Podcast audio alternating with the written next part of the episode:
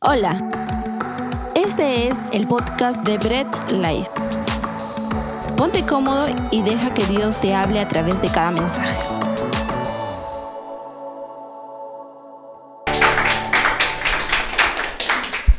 Podemos tomar nuestros lugares, podemos ponernos cómodos. Qué alegría poder estar un domingo. Si nos damos cuenta, es el primer domingo de diciembre. El primer domingo del último mes del año. Y pues en estas fechas del año, en estas fechas del año, todos nos alistamos para dos días. No, ya todos estamos ahí preparándonos. ¿no? Venimos todo el año, pero estas, en estas fechas, por este mes, pues nos venimos alistando por dos días. Nos venimos alistando para el 24 y para el 31. Para la noche buena y para la noche vieja, ¿no? ¿Cómo nos vamos alistando? Ya empezamos a ver, ¿no? ¿Qué vamos a cenar? Ya empiezan los preparativos. ¿Y qué vamos a cenar, no? Pavo, chanchito, pollo, ¿no? Conejo, cuy, ¿no? Ayacas, ay, qué rico. Ensalada de gallina, ¿no? Y, nos ponemos a pensar, no, preparativo, ¿no? Como, como reformados también vemos, ¿no? Cómo se va a brindar con vino, con champán, con gaseosa. Todos empezamos a ver, ¿no? Porque empieza a ver, empezamos a decir, ¿no? ¿Qué ropa nos vamos a comprar? Ya empieza, uy, la ropa, la gratis. Ahora, ¿qué, qué, qué, qué, qué, qué estilo? ¿Me quedará lo del año pasado? No, no, ya no, ya. Entonces empezamos a ver todo eso. Empezamos a planificar todo. Eh, empezamos a ver si vamos a arreglar la casa. Cuando vamos, empezamos ya, oye, ¿pintamos la casa? ¿No la pintamos? No, todavía aguanto un par de ensuciadas más.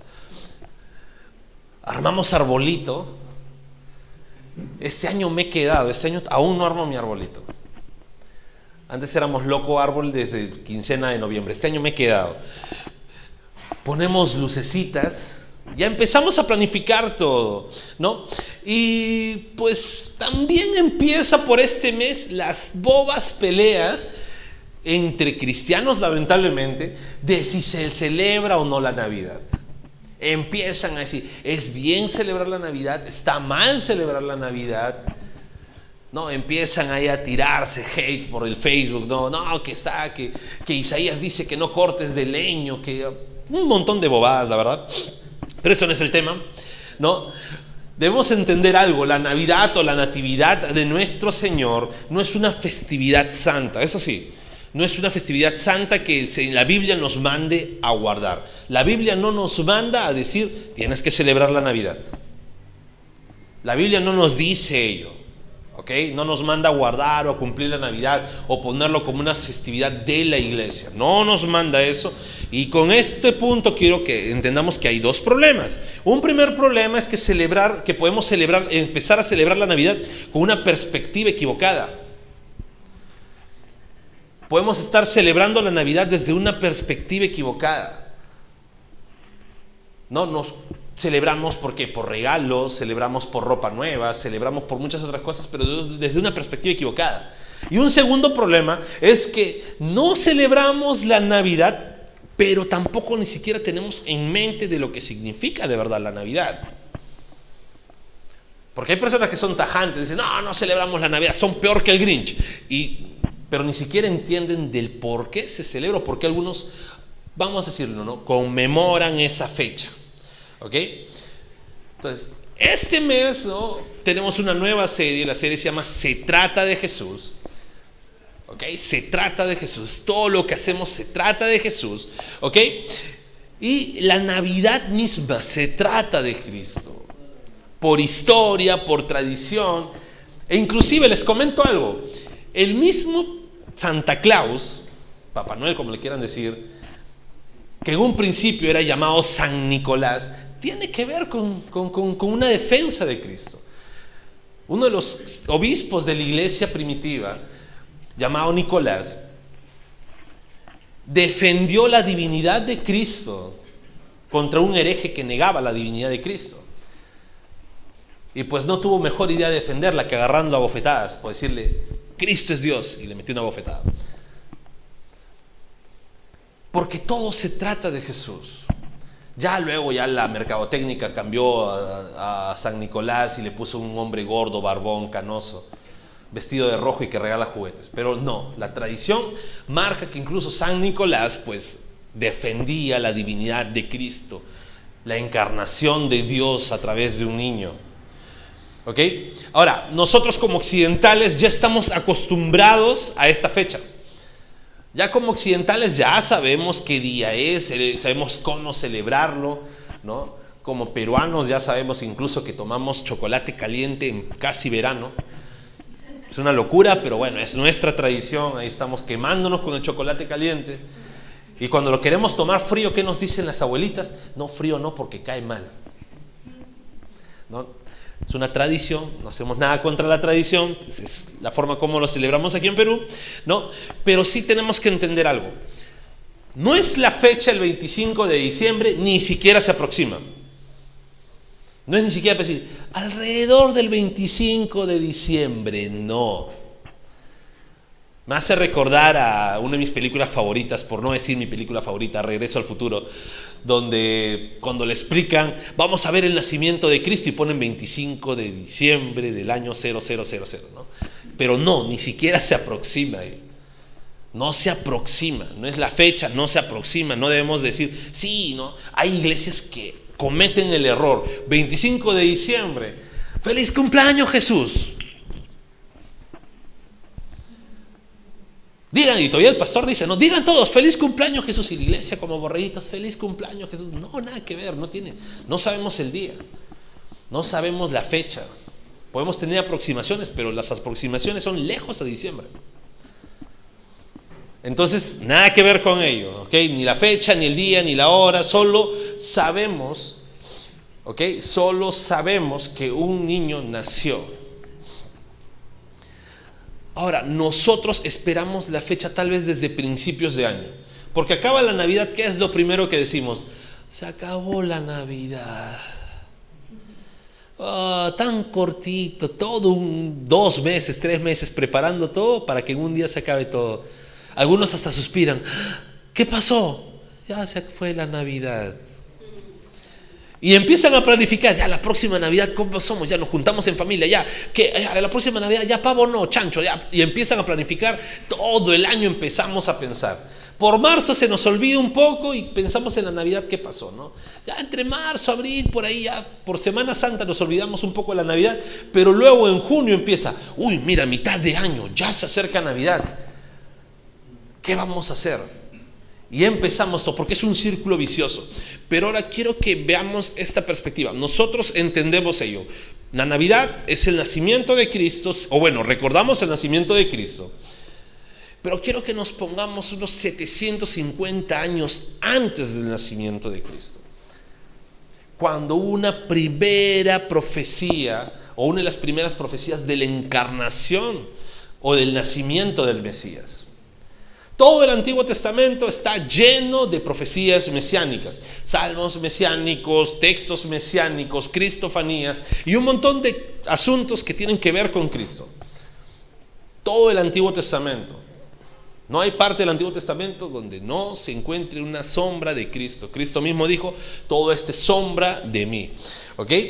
Pero en una de las profecías mesiánicas más bellas, no solo hace énfasis que va a venir un Mesías, sino que nacerá como un niño.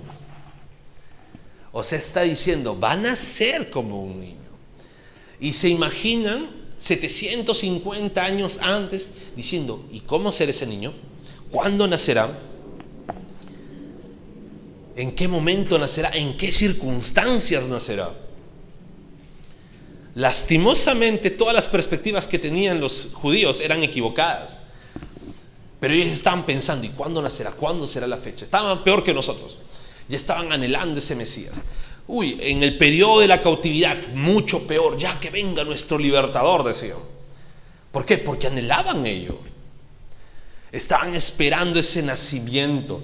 Y en esta de las profecías mesiánicas más bellas, no solamente habla de la encarnación de Cristo, no solamente habla que nacerá como un bebé, nacerá como un niño, sino que incluso dice, se le va a llamar de esta forma, va a tener este nombre. ¿No? Va a tener este nombre. Y hoy día vamos a hablar de dos de esos nombres. Uno es admirable y el otro es consejero. Vamos a hablar de admirable y consejero. Y para ello quiero que te ubiques en tu Biblia, en el libro de Isaías 9, versículo 6. Isaías 9, versículo 6. Te hablo un poco del contexto. El pueblo de Israel estaba, mm, estaba siendo oprimido, ¿no? Estaba pasando persecución a Siria, estaba, bueno, los pleitos de siempre. Y Isaías 9:6, pues, les habla directamente a lo que ellos necesitaban. ¿Lo tenemos? Leemos. Dice la palabra de Dios, porque un niño nos es nacido, hijo nos es dado, y el principado sobre su hombro, y se llamará su nombre admirable, consejero, Dios fuerte, Padre eterno, príncipe de paz. Oramos para que el Señor sea aquí dándonos en esta noche. Amado Dios, gracias te damos. Ayúdanos, Padre, a poder recibir de tu palabra la corrección, la instrucción, Señor, y la enseñanza. Amado Dios, guíanos a toda tu luz. Espíritu Santo, llévanos al camino de la verdad. Te lo pedimos en el nombre de Jesús. Amén y amén. Bien, vamos a analizar bien el contexto. Toda profecía que era dada en, el tiempo, en los tiempos del Antiguo Testamento no era, nunca empezaban con palabras de victoria, nunca empezaba con palabras de motivación, ¿no? Nunca empezaba, tú vas, el Señor dice que vas a ser grande, el Señor dice que vas a ser eh, un gran siervo, vas a predicar naciones. Las profecías bíblicas no empezaban así. Las profecías bíblicas no empezaban, ¿sabes qué? El Señor me dice que aquí hay personas que van a ser grandes empresarios, o hay personas que van a, recibir su sanidad. No, las profecías bíblicas nunca empezaban así. ¿Sabes cómo empezaba una profecía bíblica? Con el juicio de Dios. Empezaba la profecía bíblica con juicio de Dios. ¿Por qué? Porque el pueblo de Israel o el pueblo de Judá era sumamente obstinado, terco, desobediente, y el Señor siempre los exhortaba para que dejen su pecado, para que dejen la desobediencia. Así empezaban las profecías bíblicas. Aparecía de tanto en tanto un profeta, no para decir que el pueblo de Israel iba a ser el pueblo, no, empezaba a decir ustedes por su pecado van a ser conquistados, van a ser destruidos, van a ser removidos, van a ser exiliados.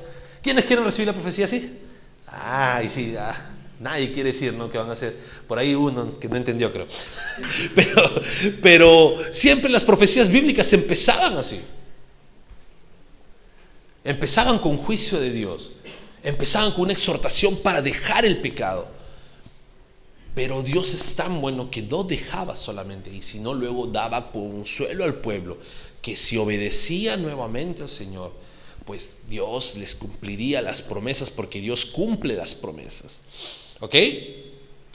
Y pues, nuevamente les dejo tareas de leer todo el capítulo 9, ¿no? incluso desde el capítulo 8 para que entiendan o antes pero entendamos algo, desde el primer versículo del capítulo 9, el Señor empieza dándoles un consuelo. Primer versículo dice, no habrá oscuridad para, que, para la que estén ahora con angustia, ya no va a haber aflicción. En el versículo 2, pues les dice eh, que Dios a los que andaban en tinieblas los va a llevar a ver la gran luz. No, versículo 2, 3 les empieza a dar. Versículo 4, 5 empieza a decir que va a quebrar un yugo. El principal yugo que tenía ese pueblo era, bueno, la conquista, pero el principal yugo que tenemos nosotros es el pecado. Y en el versículo 2 también, por ahí, el versículo 1 y 2, pues habla que esta promesa ya no solamente es para el pueblo de Judá o el pueblo de Israel, sino también para todo gentil. O sea que ya no iba a ser solamente para, el, ese pueblito, esa pequeña gente, sino iba a ser expandir esa promesa. Iba a ser esa promesa, ya no, ese yugo de oscuridad, esa luz de oscuridad, ya no iba a ser solamente quitada del pueblo de Israel, sino para todos. ¿Y cómo iba a ser quitada ese peso? ¿Cómo iba a ser quitado ese peso de, del pecado? Ahí llega el versículo 6 que dice, un niño nos es nacido, hijo nos es dado. Con el nacimiento de este niño iba a ser todo esto cumplido. ¿Y cómo se le iba a llamar a este niño? ¿Cómo, ¿Cómo vendría? Vendría este Mesías libertador en forma de niño tendría un principado, un reino sobre su hombro, sería del linaje de David, traería paz. Y le iban a conocer, no habla de cinco nombres, admirable, consejero, Dios fuerte, Padre eterno, príncipe de paz. Y todo ello se trata de Jesús, todo esto está tratándose de Cristo todo este texto, toda esta situación, este niño nacido está hablando de Jesús. Está hablando de la natividad de Cristo. O como algunos le dirían, la primera Navidad. Pero prefiero decirle natividad de Cristo. La primera natividad. El nacimiento de Cristo. Y vamos a ver lo que significan dos de sus primeros nombres, admirable y consejero, que es el tema de hoy. Admirable. Y aquí quiero que veamos algo. Cuando hablamos de admirable, a veces hacemos muy chica esta palabra. En los colegios, ¿cómo enseñan de la Navidad? Van a ser el niñito Jesús, dicen. Ya, es más, muchas iglesias ya nació el niño Jesús, el niño Dios. Y sí, solamente nos quedamos en eso, decimos, es un niño, nos quedamos con ello, pero no entendemos qué niño iban a ser, no entendemos cómo iba a ser este niño. ¿Y qué dice la palabra? Es admirable. Nos olvidamos que este niño que nacería sería admirable. Y vamos a, ir entendiendo que la palabra admirable no solamente es decir, oh, wow, nació un niño. Porque creo que todos nos admiramos cuando nace un niño, cualquier niño, ¿no? Cuando los que son padres no ven a su hijo por primera vez, wow, qué bonito. Aunque el niño está arrugado, todo feo, pero dicen qué bonito. Pero se admira. Los que tal, bueno, las mujeres siempre ven el nacimiento de sus hijos, ¿no? pero los que somos padres y hemos visto al menos el nacimiento de nuestros hijos, nos admiramos cómo puede ser ese nacimiento y decimos, wow. Algunos admiran, ¿no? Ah, su, ¿no? Cuando ven otras personas, wow, tu hijo como si lo hubieras negado igualito a ti. ¿No? Las mamás a veces no, ay, yo lo llevé en el vientre, nueve meses, dolores, todo, vómitos, náuseas para que se parezca a su padre. Pero siempre un niño causa admiración, pero esta no es la admiración que, que debe causar Cristo. No es la admiración. La palabra admirable desde el hebreo original, pues tiene más significado que simplemente una wow admiración. La palabra admirable desde el hebreo original significa, bueno, sí, admirable, temible, maravilloso que causa maravilla, maravilloso, prodigioso, sorprendente.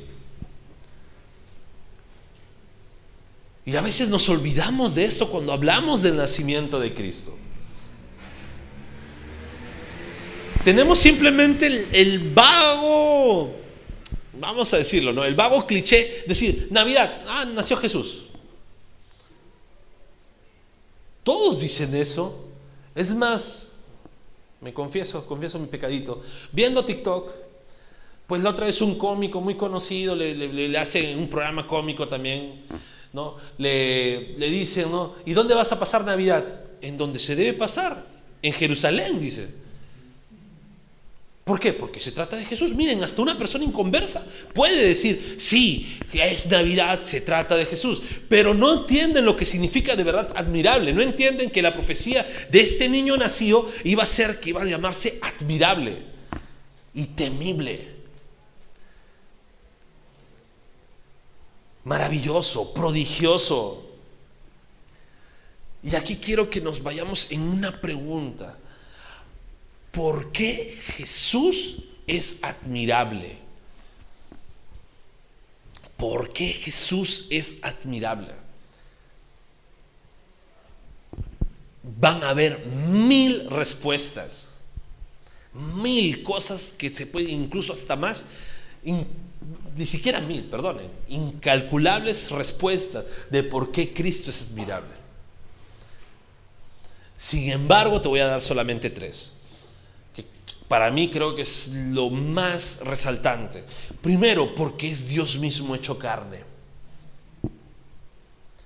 Cuando hablamos de Jesús no estamos hablando de un ser humano común y corriente, como lo diría Arrio, ¿no? que recibió su buena cachetada por ello. Sino estamos hablando de Dios mismo hecho carne. Y desde el Antiguo Testamento, Hace rato mencioné una palabra, cristofanía. Desde el Antiguo Testamento vemos cristofanías. Cristofanías son apariciones de Jesús antes de la encarnación. Apariciones de Cristo en el Antiguo Testamento antes de la encarnación. Una de esas tantas apariciones era cuando era mencionado como el ángel de Jehová. Ojo, no un ángel, sino el ángel de Jehová. Sí, tal cual, el ángel de Jehová. Cuando vemos ello, nos hace referencia a apariciones de Cristo. No era un angelito cualquiera. Perdón, ángel. Pero no era un angelito cualquiera. Era el ángel de Jehová. Era Cristo mismo apareciéndose. A veces tomamos textos, ¿no? El ángel de Jehová campa y ponemos un ángel, ¿no? Rubio, con alas, con una espada, no diciendo, él acampa alrededor de los que le temen y los defiende. No, no está hablando de un ángel cualquiera, está hablando de Cristo. Jueces 13. En jueces 13, aquí estaban los padres de Sansón. Vamos a ubicarnos en el versículo 18. Jueces 13, 18, vamos a leer el versículo 18, 21 y 22. Y aquí estaba Manoa y su esposa. Y miren lo que dice, vamos al versículo 18, dice, y el ángel de Jehová respondió, ¿por qué preguntas por mi nombre que es admirable? Referencia. Versículo 21, y el ángel de Jehová no volvió a aparecer a Manoa ni a su mujer. Entonces conoció Manoa que era el ángel de Jehová. Y dijo Manoa a su mujer, ciertamente moriremos porque a Dios hemos visto. ¿Se dan cuenta que no es una referencia un ángel cualquiera? Primero, la primera referencia, este ángel dice, ¿por qué preguntas por mi nombre? Que es admirable. El mismo nombre por el que se iba a conocer a Jesús, admirable. Este mismo ángel dice, ¿por qué preguntas por mi nombre? Que es admirable. Y cuando Manoa presenta su incienso y todo, y el ángel empieza Cristo empieza a ascender en medio de, del incienso, Manoa, ¿qué dice? Presten atención. Conoció que era el ángel de Jehová. Mire, Manoa está hablando como si hablara con cualquier hombre o con cualquier ángel. Manoa está hablando como si hablara con cualquier persona porque decía, ah, normal, ¿no? Pero cuando se dio cuenta que era el ángel de Jehová, ¿qué es lo que dice? Moriremos porque hemos visto a Dios. Miren lo que causa el entender de verdad que Cristo es admirable. El temor, no solamente la admiración, sino el temor de que no estamos tratando con cualquiera, estamos tratando con Dios mismo hecho carne. Estamos hablando de Dios mismo hecho carne. Y uno de los versículos, bueno, dos versículos que en verdad como iglesia deberíamos aprenderlo de memoria. Quisiera que ubiquemos el libro de Juan, capítulo 1, al versículo 1 y el versículo 14.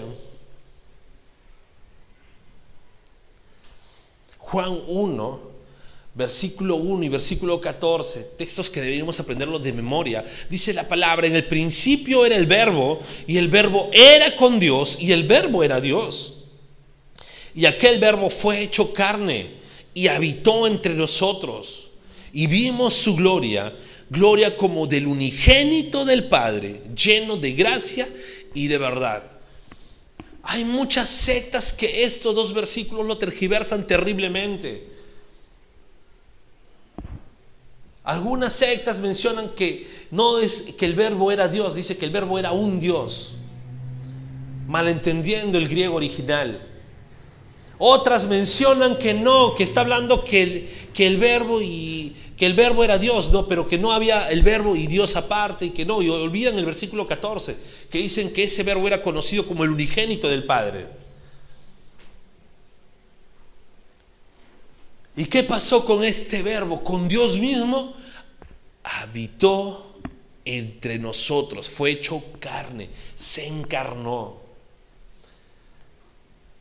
Juan estaba narrando y datando el cumplimiento de la profecía que un niño nos es nacido. Entonces, Cristo es admirable, ¿por qué? Porque es Dios mismo hecho carne. Segundo, segunda razón por la cual Cristo es admirable es porque es rey por sobre todo. La profecía de Isaías habla de un rey, habla que va a haber un principado sobre su hombro, habla que este rey traerá paz. Y miren, esta profecía pues siempre fue mal entendida, porque lo que todos esperaban era un rey. Un rey de verdad, de linaje real, un rey libertador. Todos esperaban ello. Ahora, la característica de este principal de este rey, porque era un rey por sobre todo, no era un rey cualquiera, era que este rey se le permitía adorarle. Algo que para el pueblo judío era completamente prohibido adorar a un hombre cualquiera. Entonces, si se le permitía adorar es porque no era un rey, era un rey por sobre todo. Y quiero que vayamos a uno de los pasajes favoritos de los padres que tienen hijos pequeños, que es Mateo 2 del 1 al 2. Y habla del personaje favorito de estos padres, que es Herodes. El que entendió la referencia, entendió la referencia. Entonces, Mateo 2, versículo 1 al versículo 2, dice la palabra de Dios, cuando Jesús nació en Belén de Judea, en días del rey Herodes, vinieron del oriente a Jerusalén unos magos, la traducción más correcta sería unos sabios, diciendo, ¿dónde está el rey de los judíos que ha nacido? Porque su estrella hemos visto en el oriente y venimos a adorarle. Mire, esto es importante. ¿Por qué? Estos sabios, estos sabios entendieron que este rey por sobre todo se le podía adorar. Estos sabios entendieron que a este rey por sobre todo se le era permitido adorar. Es más, versículos más adelante, Herodes mismo, siendo judío, dijo, ubíquenlo, búsquenlo porque yo también quiero ir a adorarle. Herodes sabía que para él era prohibido hacerlo, adorar a un hombre cualquiera, sino que entendía que este rey no era un rey cualquiera, sino que en su pecado él pensaba que acabando con el niño podría acabar con el rey de reyes, con el rey por sobre todo. Sin embargo, todos conocemos la historia y sabemos que nunca fue así. Pero Jesús es admirable porque es Dios mismo, hecho carne, y porque era rey por sobre todo. Tercer punto por cual Cristo es admirable es porque nos libra de la cautividad. Y ese es uno de los pilares del Evangelio. Mira, no podemos hablar de cristianismo sin libertad de pecado, sin libertad de cautividad sin perdón de pecados. Estaríamos hablando de cualquier cosa menos de cristianismo. Si el centro de la predicación no es Cristo perdonando, o Cristo perdonador, o Cristo perdonando pecados, pues hablamos de cualquier cosa menos de cristianismo. Podemos estar hablando de cualquier secta, de cualquier religión, de cualquier grupo religioso, de cualquier cosa menos de cristianismo. Cuando hablamos de cristianismo estamos hablando de perdón de pecados. Porque para eso vino Cristo, vino a perdonar pecados, a librarnos de la cautividad. A librarnos de la cautividad. No habría evangelio sin ello, ya que el pecado nos aleja de Dios, ya que el pecado nos mantiene cautivos y nos aleja de Dios. No podría haber cristianismo sin ello. Y una de las grandes promesas es que este príncipe, este rey nacido, este hijo nacido, pues iba a traer paz. Lo que los judíos pensaban que era una paz terrenal, no, nos iba a traer paz entre el ser humano y Dios, porque nos iba a librar de la cautividad del pecado. Y vayamos a Lucas 4:18. Aquí ya vemos a este niño nacido, empezando su ministerio. Estaba en la sinagoga y coge el rollo del libro Isaías, la parte que le tocaba leer. Lucas 4:18 nos dice la palabra, el Espíritu del Señor está sobre mí por cuanto me ha ungido para dar buenas nuevas a los pobres. Me ha enviado a sanar a los quebrantados de corazón, a pregonar la libertad a los cautivos y vista a los ciegos, a poner en libertad a los oprimidos el Señor nos libra de toda opresión, el Señor nos libra de la cautividad, nos hace libres.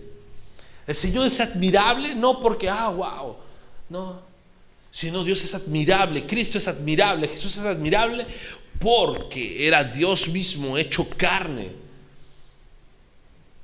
Algo que escapa a nuestra lógica. Algo que completamente escapa a nuestra lógica.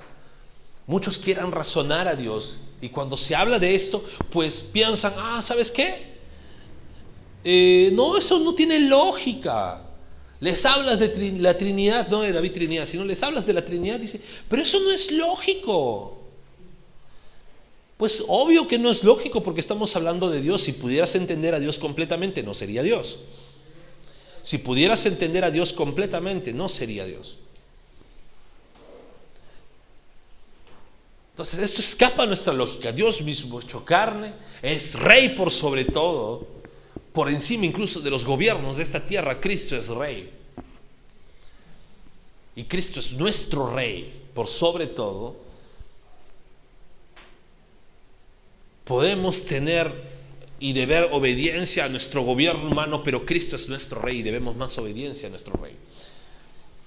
Y porque nos libra de la cautividad. Si tú y yo estamos aquí es porque este Cristo admirable nos libró de la cautividad, nos libró del pecado. Amén. ¿Están acá? Ah, y ahora sí.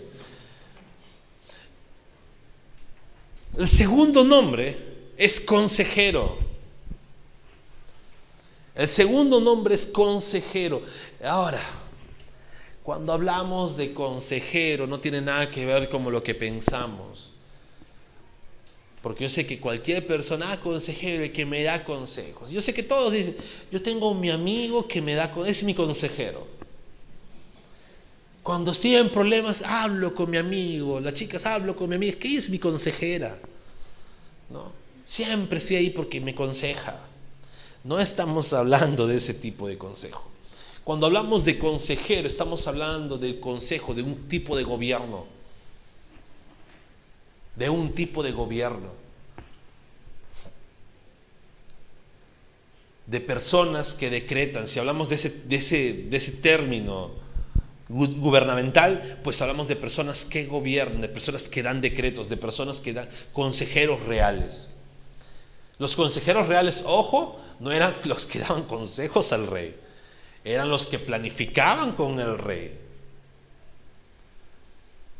Eran parte del consejo real.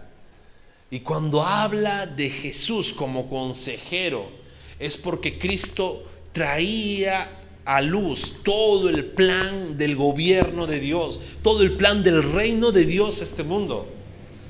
Cuando habla que era consejero, habla de que Jesús iba a traer eh, la revelación del plan de gobierno de Dios a este mundo. Este niño que era nacido podía decretar, porque era Dios mismo. Podía dar, hablar como Dios, porque era Dios mismo. Porque es consejero. En Efesios capítulo 1, versículos 9 y 10, dice la palabra de Dios, dándonos a conocer el misterio de su voluntad según su beneplácito, el cual se había propuesto en sí mismo, versículo 10, de reunir todas las cosas en Cristo, en la dispensación del cumplimiento de los tiempos, así las que están en los cielos como las que están en la tierra. Lo que está en el cielo como lo que está en la tierra, ese misterio era revelado por Cristo. Cristo era quien daba a conocer el misterio, la voluntad de Dios. Era el único que podía hacerlo. Era el único que podía, que tenía la autoridad para poder hacerlo. Y que con su consejo real, pues podía transformar vidas de verdad. Cuando el pueblo de Israel, ¿no? El Señor quería dar, eh, vamos a decir, ¿no? Quería revelar su plan ¿Qué pasaba con, el pueblo de Israel? Dios mandaba profetas. ¿Y qué hacían con los profetas?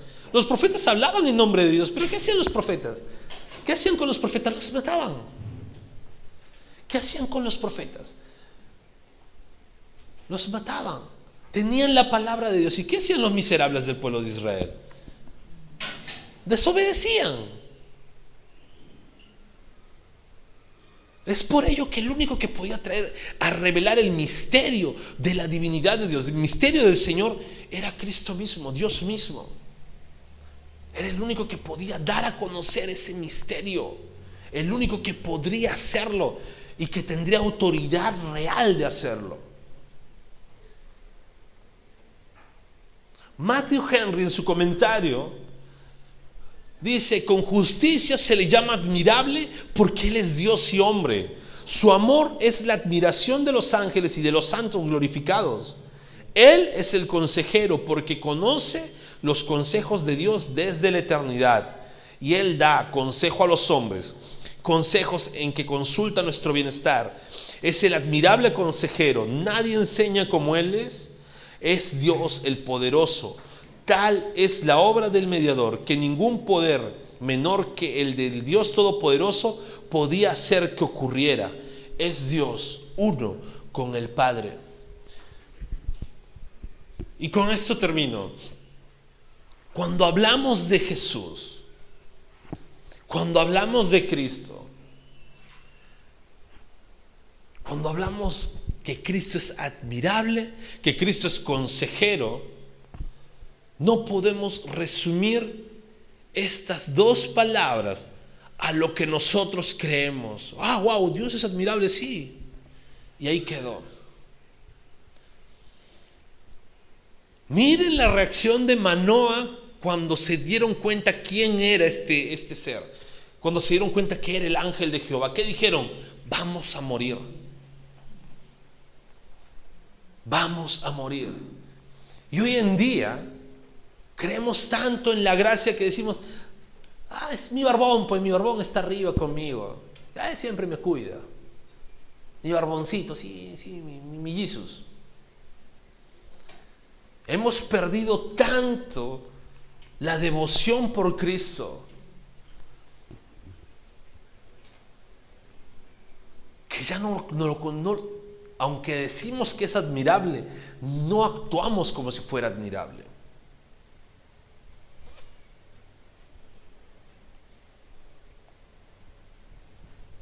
Cristo es nuestro consejero. ¿Por qué?